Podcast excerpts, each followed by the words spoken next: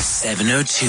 The Political Desk. All right, uh, we've been telling you, of course, about that $4.3 billion emergency facility from the International Monetary Fund, uh, which, of course, uh, is uh, was scheduled to be released yesterday to South Africa. We're expected to start paying it back in 2023. But what are the ins and outs of this loan? How does it affect you? And will we be able to pay it back? We're joined now uh, by Professor Daniel Brad Bradlow, who's a professor of international law uh, and African uh, economics. Uh, uh we're speaking to him, of course, from uh, African economic relations from the University of Pretoria. Professor Bradlow, welcome to our program. Thank you for your time. Good morning, and thank you for inviting me. Good morning to the listeners. We thought we'd do a quick A to Z of what this IMF loan is about and what it means. We know, of course, uh, for a very long time, it was just uh, politically unsavory to even consider uh, an IMF uh, loan of any sort. COVID 19 has changed all of that, hasn't it? Yes, it definitely has. Um, and the IMF has a facility called the Rapid Financing Instrument, which is designed specifically to deal with emergencies like COVID. So it makes sense for South Africa to look at that um, to deal with this emergency. Um, the, yeah. diff- the financing is different from the way the IMF normally gives money because it has much lower conditionality attached to it. But we've also made some promises nonetheless. Um, they're not technically promises, it's statements of intent.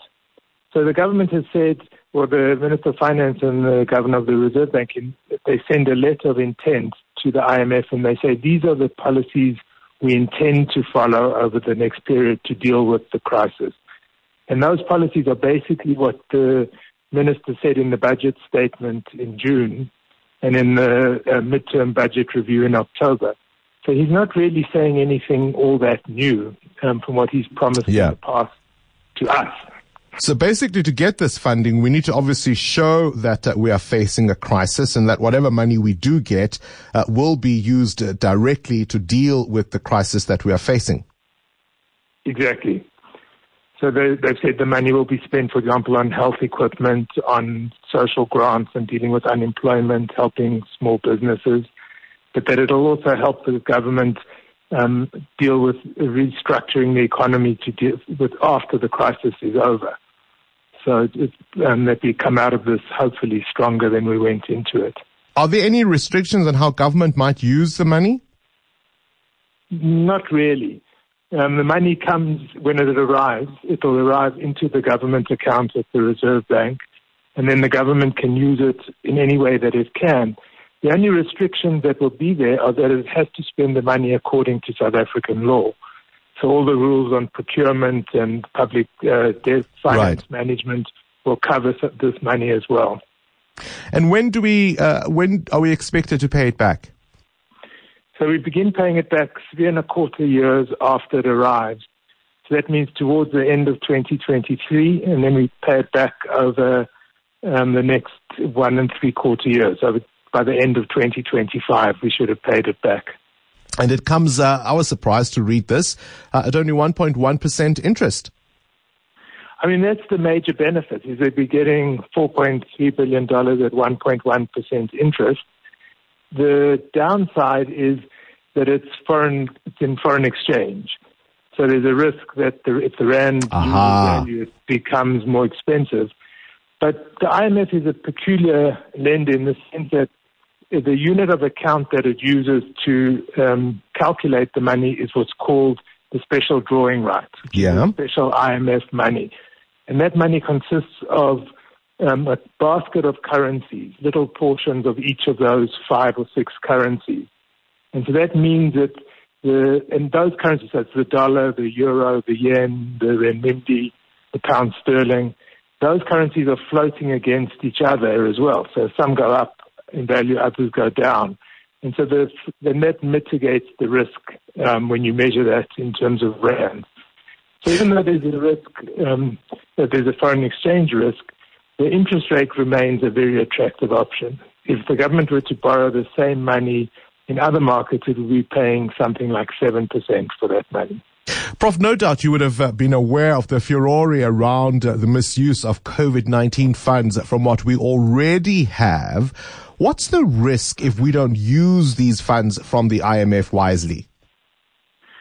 Um, so the IMF uh, managing director's short-term description of this fund is that you get the money to use um, freely, but you should keep the receipts.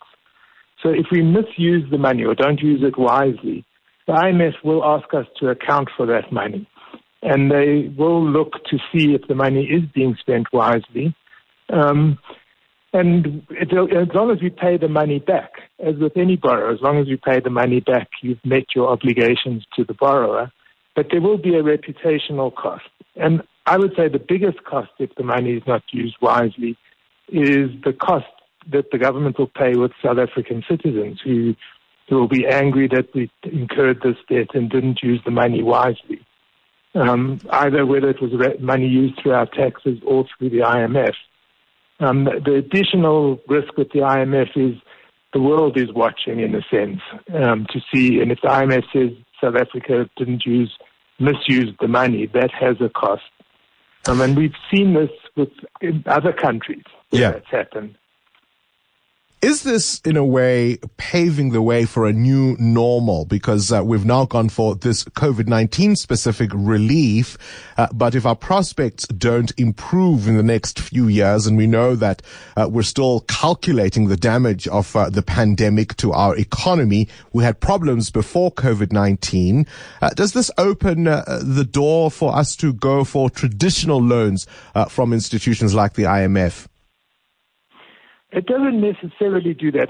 I mean, look, if, the big unknown for, that we face is, is how bad the pan, and how long the pandemic will last.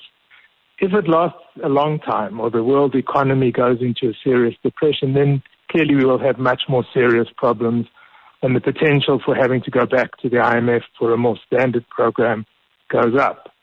If the pandemic turns out to be shorter, or there's a vaccine discovered quicker than people think, um, then we could start growing again.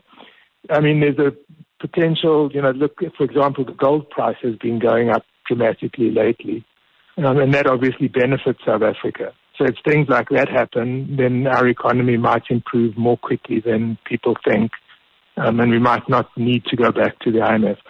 So there's nothing inevitable that says this opens the door inevitably to having to go to the IMF. Yeah. But the key factor is making sure that the money we get is used for the purposes we borrowed it. Professor Daniel Bradlow there, Professor of International Development Law and African Economic Relations at the University of Pretoria.